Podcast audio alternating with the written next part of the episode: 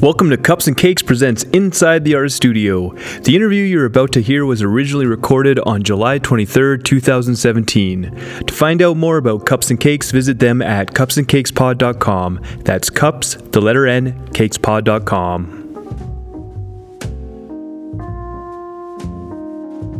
What you're about to hear may contain filthy language and adult content. Listener discretion is advised.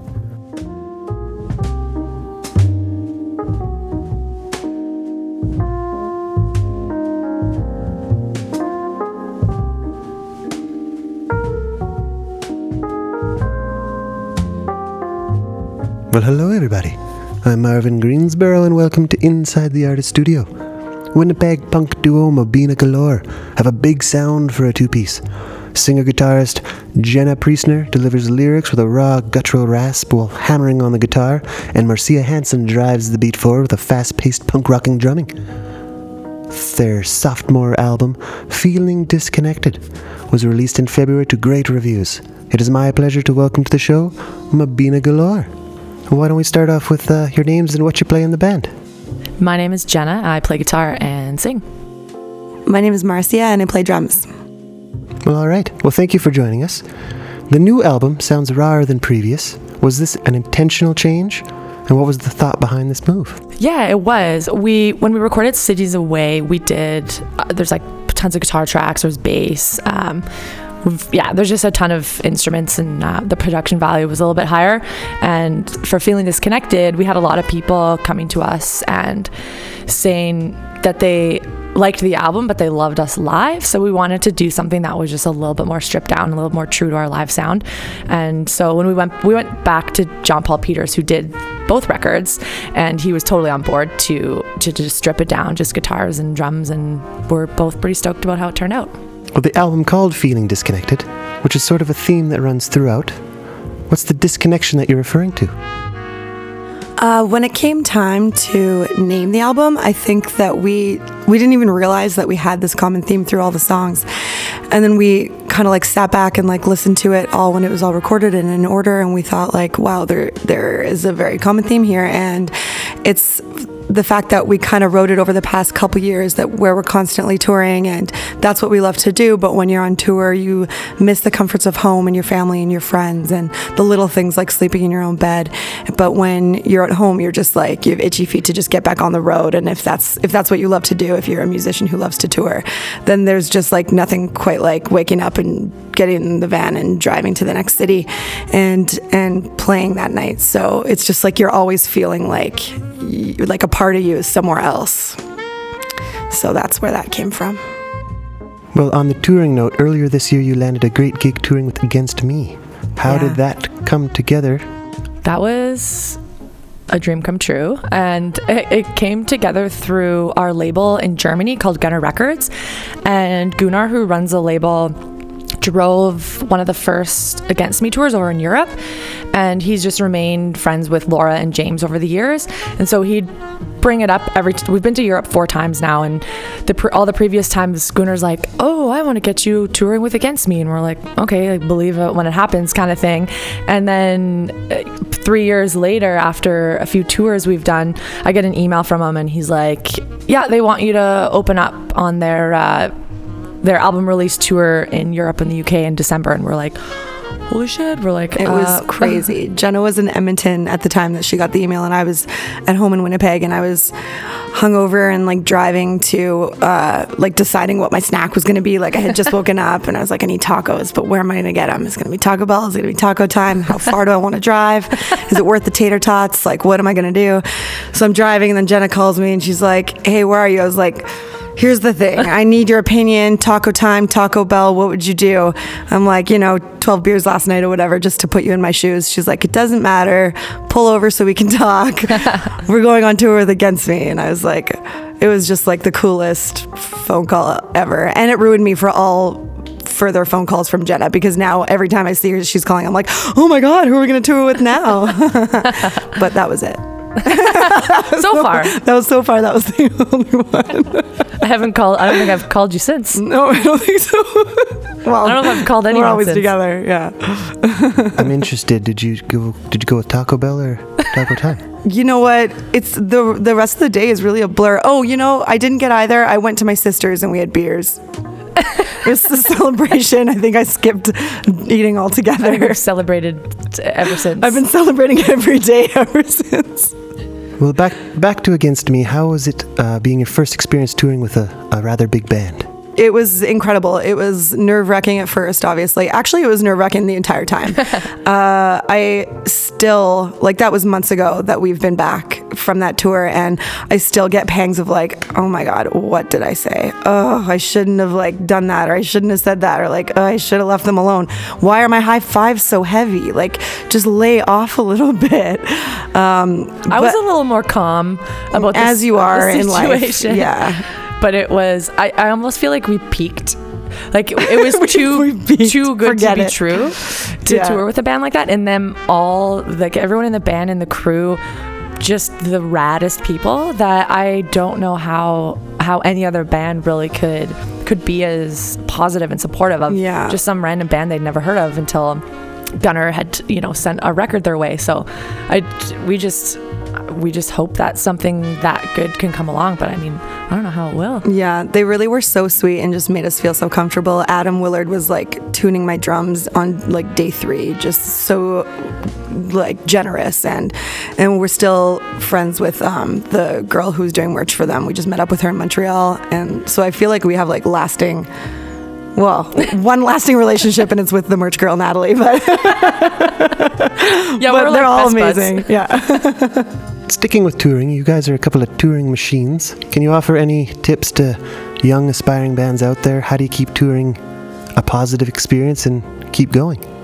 I w- well, I was just gonna say you have to stay positive, and I guess everyone has a different way of of doing that. And for us, we kind of treat it.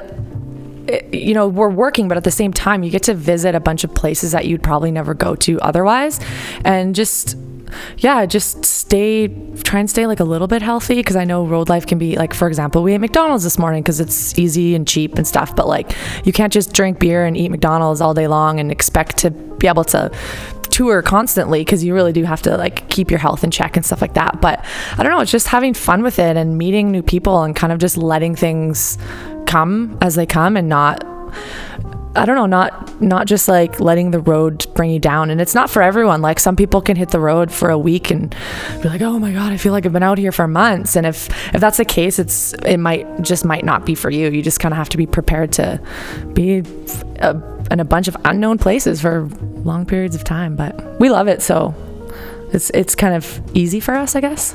Well, punk can be a typically testosterone driven genre. What challenges have you guys faced overcoming this and becoming successful in a male dominated world? Uh, you know, it, depends on what day you ask us. Sometimes I feel like like it's like the farthest thing from my mind. We're just doing our thing. We're showing up to our small club shows that we play and we just like it doesn't cross our minds. And then other times it it becomes a more apparent. Like when we were at punk rock bowling it was the coolest it was the coolest. We were so excited to play and it ended up being amazing. But there were some like pretty misogynistic type punk bands playing and we definitely like got rubbed the wrong way by them seeing them live for the first time thinking like oh maybe this is kind of shitty like playing the same day as these bands. Like we don't agree with what they're saying what they're doing. They're bringing up you know blow up dolls like women on stage and like mime like having sex and like punching them and stuff. And it's like really offensive. Um, i did facebook that band and said please consider changing your live show and i never That's heard right. back. No surprise but And even, for example, last night we were playing uh, with uh, some friends of ours from Calgary, and and the the singer uh, and guitarist of the band, she was like super stoked on everything, having the best night. And then after their set, somebody came, some guy came up to her, and this has happened to me quite a few times, and it's like, hey, that was really good, but, and then they just interject with all of their information and just think that they can teach you what you're already doing and it's just like I don't have any patience for that anymore. It may have it may have kind of like irked me a little bit more in the past. And she was just super upset about it. I'm like, don't let what this guy's saying bug you. Like, you guys are a great band. You sounded awesome. Don't let that affect you. And I think that's the biggest thing is to not let it affect you, is to just keep doing what you're doing. And it kind of makes us just want to do that even more and just keep writing music and just being like, yeah, fuck you guys. If you're not into it, then just, then don't come to our show, you know? So, And I don't know if guys get that too, but it is very common for, and it's always guys, it's never women that come up to us saying, Hey, I think you should think about doing this. It's only guys that come up and they're like, You know what? You really should, you should, you should, you should do all these other things. And it's like, it makes us roll our eyes. Before, like Jenna said, like when you're a newer band, it kind of affects it affect it affected us more because you're like, well, you start to second guess yourself, like, should I be doing these things?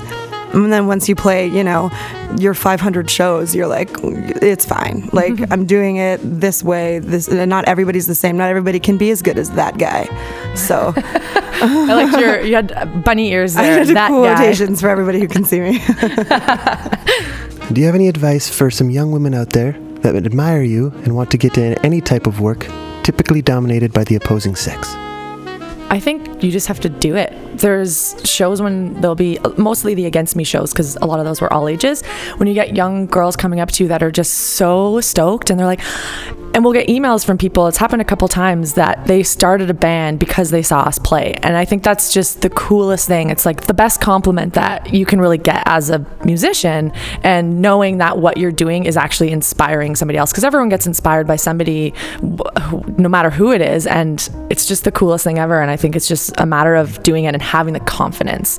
And if you have the confidence to do it, you're going to you're going to withstand all the shitty stuff that comes along with it and you're to succeed. and try not to second guess yourself. Just if you have an Yeah. interest in in any in anything, whether it be music or a trade of some kind that's typically male dominated, just just look into it. Go for it. Like go to the place, make a phone call, go online, whatever. Like don't say, "Oh, but there's going to be so many guys there." I know it can be a little intimidating when you're especially when you're younger women and and you're, you know, in a room with 30 guys, but you just have to like you have to do it for everybody else and for yourself most importantly like pave the way Fantastic. What do you have in store for the rest of 2017? 2017, where are we at now? July? i think we're in july Yeah. So, yeah, we've already played so, many shows this year. It's been great. We're how many shows do you think we've played probably about 100 not quite, probably like eight. We're probably on like show 80.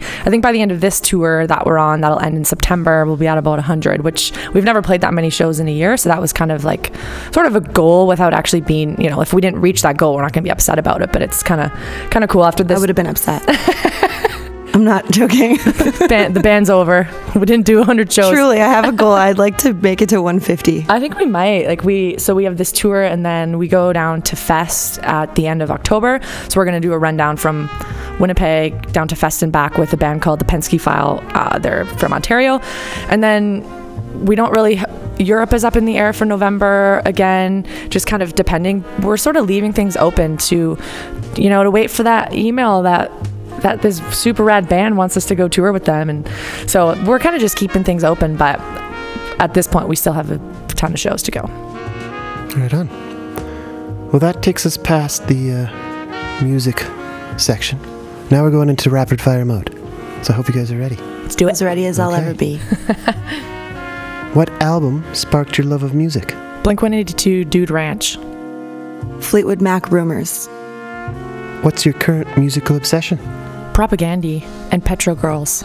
those are good ones i'm gonna say beyonce she's my lifetime lifelong obsession How do you take your coffee? black with a couple ice cubes so i can chug it I can be pretty complicated, but generally just black Alcohol or marijuana? alcohol alcohol. What's your drink of choice?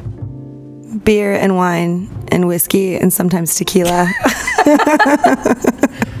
and gin martinis olives Depends where I am, but generally beer. I love a good cocktail though. If we're going out for like a nice dinner or something. Manhattans. What's the best thing to happen to you on stage? Just having one of those shows where you're like so where you're in the moment and your sound your monitor sound is great and the crowd is in it whether it's like five people or a hundred people they're just like feeling it and you're feeding off that energy so a good time I like when people right at the end of the set are so stoked to take your set list, and then they get you to sign it later. good one What's the worst? uh, when you can't hear anything and you're just like you don't feel like you're in the moment and you feel very disconnected from the audience When you see people walking away. How many pets do you have and what are their names? no pets no pets, but one day I'll have three dogs. Do you have their names picked? Um, Arby and Plopper and maybe Jet and maybe Matt. I don't know. Maybe I'll have four. Did you say matt Yeah, I kind of like that as a dog name. dog named matt Yeah, I'm gonna name him after our roommate. you've already We have a roommate named Matt. Eh, Maybe we do have two pets. Their names are Matt and Dylan. Have you had any strange jobs? during Halloween in Winnipeg, we have like a haunted zoo type thing that happens. And I worked at the zoo for I want to say I did it for like two days, but I was supposed to be doing it for the whole the whole shebang. Um, and I remember making cotton candy. I know, so I know it happened because I know I made cotton candy. But now looking back, I was like, I made cotton candy. So I'd say making cotton candy. I was one of those people who hand, you know, the Metro newspaper, like those newspapers where people are like, Metro, Metro, and they hand them out. I did that for like a week. And then one person, some guy was like, You're still doing this, hey? And I was like, And then I just quit. Hey, I just guys, didn't guys show have up. been telling us what to do for a long time. yeah. But that one really, that was, that was, That was a blessing? Okay. That was good. I'm like, You're right. What am I doing? what am I doing with my life? I can't be a Metro delivery girl forever.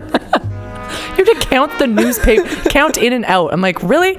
I just like threw them in the dumpster. So stupid. You're not supposed to admit that. Who's your favorite superhero? Batman. Wonder Woman. Beatles or Stones? It depends on the day. I grew up liking the Stones more, but I think I'm shifting to Beatles. I don't I don't really like that question. Because I, I honestly don't really care for either. And I know people are going to be like, whoa, whoa, whoa. No, that's perfect. So that's that. What was your first car? I think it was a, a gold Ford Escort. Ooh, that sounds. It was really more of a champagne. I think I had a an Allegra. I don't even know what kind of car that is, but it's like a big car. What's your favorite Canadian city to play? Winnipeg. Winnipeg.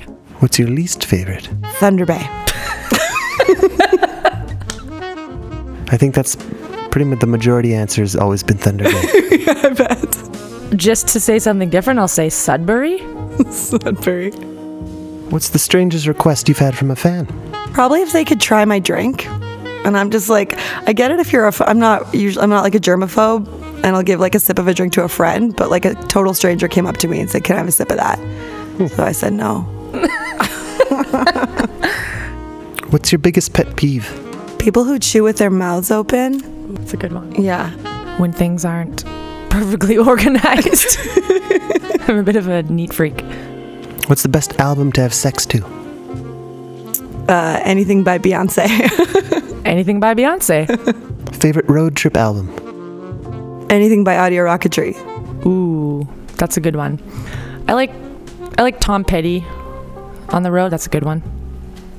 Best of.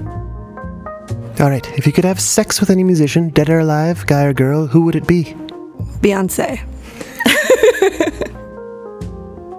Can it be a threesome? Just, Justin Timberlake and Beyonce. All right, if you could get wasted with any musician, dead or alive, who would it be and what substance would you abuse? I would get drunk with Justin Timberlake and Beyonce, and then we'd have sex. it's natural. Like my first instinct is to say Beyonce, but I feel like I should be a little bit more creative, so I'm gonna say um, just drinking so much wine with Joni Mitchell. I think would be one of my lifetime dreams. If you could fight any musician, dead or alive, who would it be? I'm not a fighter. You're a fighter. You should come up with an answer. Like, there's just so many douchebaggy people out there. so many, so many douchebag musicians to fight so little time. Yeah, but I can't think of one. I mean, obviously, someone like Kanye West comes up where it's like, well, you're kind kind of a dick. That's a good one. um, s- Sure, I'd punch him in the face. All right, similar to the Twilight Zone episode, if you just found out you're the last person alive on Earth, what's the first thing you'd do? I'd probably be like, weird. And then just carry about my day. if we're thinking it's like is it, if it's like a zombie apocalypse thing i don't know that twilight zone episode but if like stores are still there i would definitely go just pick up a bag of cheetos and not pay for them and then i'd go and then i'd pick up a bottle of whiskey and i wouldn't pay for that either and then i would just drink and eat cheetos by myself. So you would just steal all day. i would steal and i would be pretty happy doing it get some serious alone time Well, all right, that brings us to the end of the rapid fire. Thank you so much for coming down to the Cups and Cakes booth, Thanks for having us. This Thank has you been a very lot of much. fun. and uh, good luck on all your future endeavors. you too Feeling broken hearted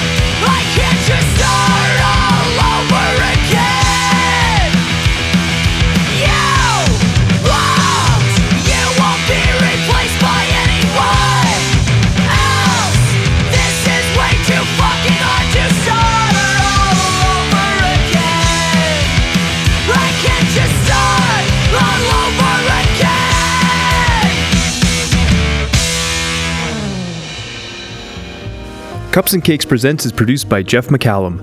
The featured track was played with permission from Mobina Galore. Undercurrents from Atlantis Jazz Ensemble's album Oceanic Suite is the background music throughout the entire episode. Oceanic Suite is available through Ottawa's Marlowe Records. Find out more at marlowerecords.com. Inside the Art Studio is the second podcast from Cups and Cakes. To hear the original and learn more, go to cupsandcakespod.com. That's cups, the letter N, cakespod.com. Thanks for listening.